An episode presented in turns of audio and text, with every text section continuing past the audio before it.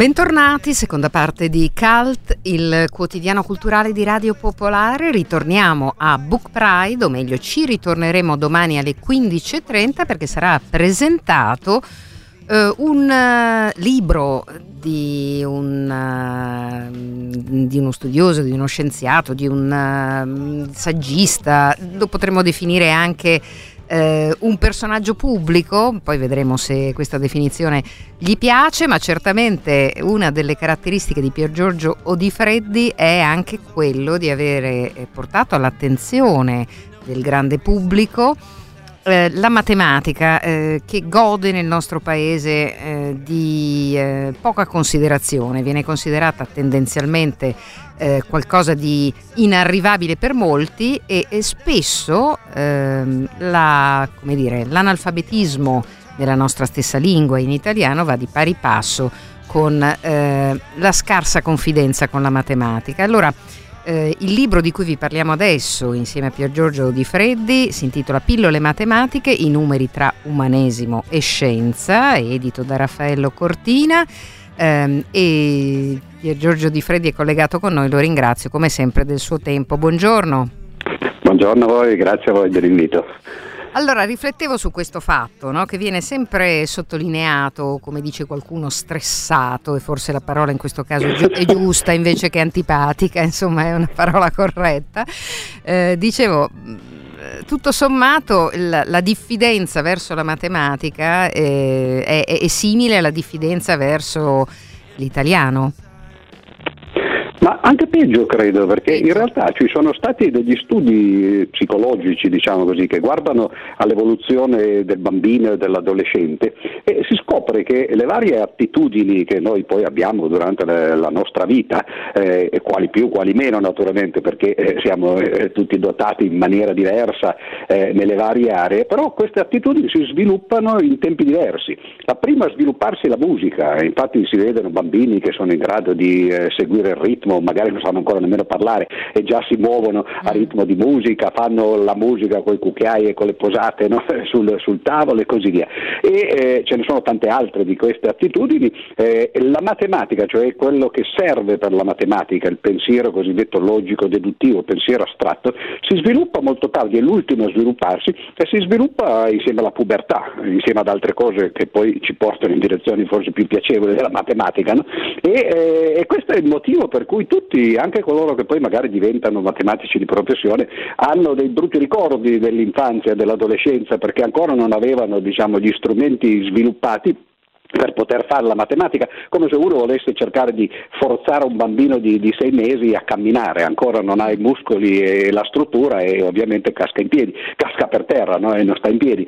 Quindi eh, ci sono appunto queste motivazioni diciamo, che sì, eh, fanno sì che, che, la matematica non sia così amata, anche perché poi appunto dalla pubertà in poi eh, uno in pratica è il momento in cui sceglie la, la, la scuola superiore, va in certe direzioni, molti di noi eh, hanno semplicemente quel brutto brutto ricordo e poi non hanno mai sviluppato diciamo, una, una, controindicazione, non si sono mai eh, interessati poi di matematica da adulti quando avrebbero potuto farlo.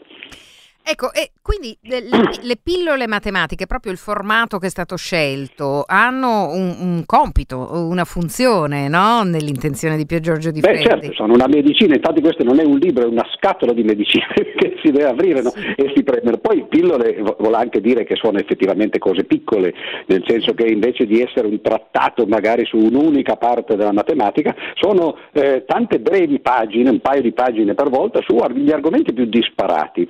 E, eh, in questo caso appunto l'idea è quella di far vedere che eh, tutti dicono che la matematica non la capiscono e, e, che, che, non piace loro, però poi se uno va a vedere eh, anche coloro che si interessano di tutt'altro, per esempio la letteratura, la musica, la pittura, l'arte, la filosofia, eccetera, e poi alla fine la trovano, o magari non la trovano perché eh, non sono attenti e quindi magari leggendo un romanzo non ci si accorge nemmeno che parla di matematica. L'esempio che faccio più, eh, più, più di solito è, è, quello di Guerra e Pace, che è un romanzo sterminato, naturalmente noi seguiamo le avventure appunto degli amori, delle guerre e così via, e non ci, non ci accorgiamo che è pieno di metafore matematiche perché Tolstoi era uno che tra l'altro insegnava ai suoi contadini nella sua tenuta di Jasna Apoliana vicino a Mosca e, e, e, insegnava anche la matematica naturalmente, quindi poi usava le cose che sapeva, addirittura alla fine della, di Guerra e Pace è eh, una lunga dissertazione che presenta un modello matematico della storia in cui eh, tutti gli uomini contribuiscono in parti molto piccole, lui dice infinitesime mm. alla guerra per esempio, e bisogna sommare questi contributi infinitesimi e Tolstoi dice i matematici hanno un'operazione che serve per sommare infiniti contributi infinitesimi, si chiama l'integrale. Ora, eh, questo sta dentro Guerra e Pace, quanti di noi se ne accorgono? Anzi, magari quelle pagine lì uno le salta perché dice già è lungo, ancora se mi eh. perdo così. Ma questo è solo uno dei tanti esempi che faccio appunto nel libro.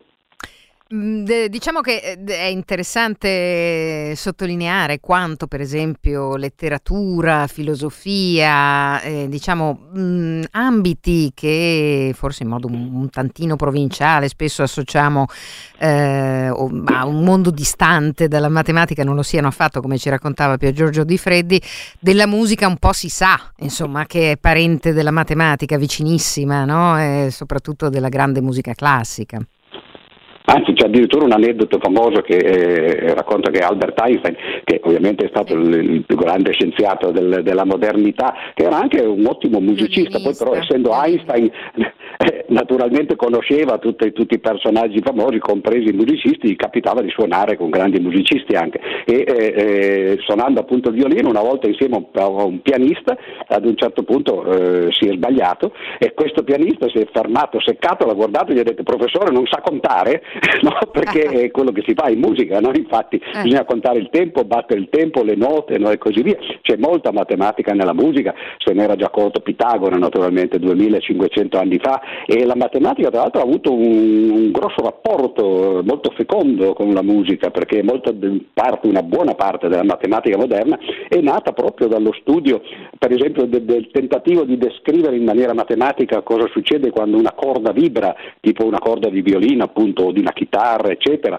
eh, qual, qual, qual, è l'equazione d'onda no, che, che, permette di eh, descrivere queste cose, che poi tra l'altro eh, si applica in campi completamente diversi. Per esempio oggi quando noi pensiamo all'equazione di onda pensiamo a Schrödinger, alla meccanica quantistica, lì sono le vibrazioni delle particelle addirittura e si nota che appunto no, la musica che si pensava essere una cosa umanistica poi in realtà è anche quello che eh, suonano e cantano eh, i, eh, diciamo così, gli oggetti della natura. No? Mm. Quindi nella musica, come dice lei, appunto la cosa è, è, è, scontata quasi, anche se poi andare a vedere in che senso poi la matematica entra nella musica diventa interessante. In altri campi appunto lo, lo è molto meno.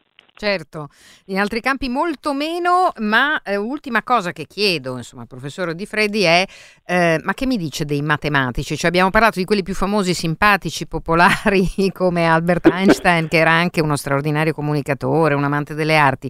Qualche volta sono anche, mi perdoni, eh, sono anche alcuni matematici che risultano distantissimi, no? cioè, forse, forse eh, una, un rapporto fra chi la matematica, non solo la pratica, ma la padroneggia in modo sublime e eh, il grande pubblico sarebbe opportuno, un po' come fa lei con le pillole.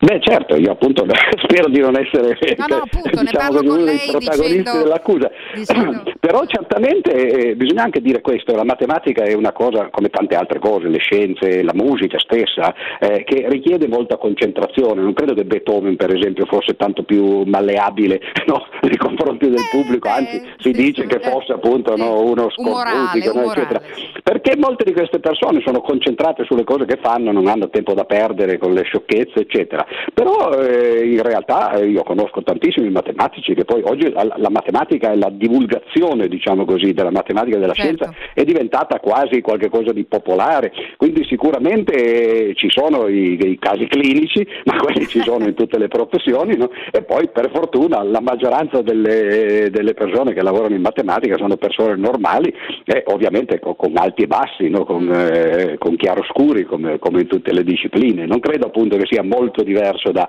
altre discipline intellettuali. Sono forse più gli ingegneri che si dice che sono un po' eh, diciamo semi-autistici, spero che non ecco. ci siano ecco. troppi ingegneri che ci Guardi, io ne ho, tanti, ne ho, tanti, in famiglia, in così casa. come anche alcuni matematici, quindi, eh, quindi come dire, posso, può, può, verificare sperimentalmente. Posso verificare personalmente. È verissimo però che eh, l'approccio alla matematica è qualcosa su cui si può lavorare con estrema mm, facilità basta volerlo, no? cioè anche a, a, livello scolastico elementare. Quindi il discorso è ampio e giustamente eh, Pier Giorgio Di Freddi eh, offre, come diceva lui, una scatola di medicine, di pillole matematiche per riappacificarsi con la matematica, quindi non solo i giovani, i giovanissimi, ma anche e soprattutto gli adulti. Pillole matematiche, i numeri tra umanesimo e scienza. Raffaello Cortina, editore, lo presenta domani a Book Pride alle 15.30. Grazie professore, a risentirci. Grazie a voi, buona a giornata, presto. arrivederci.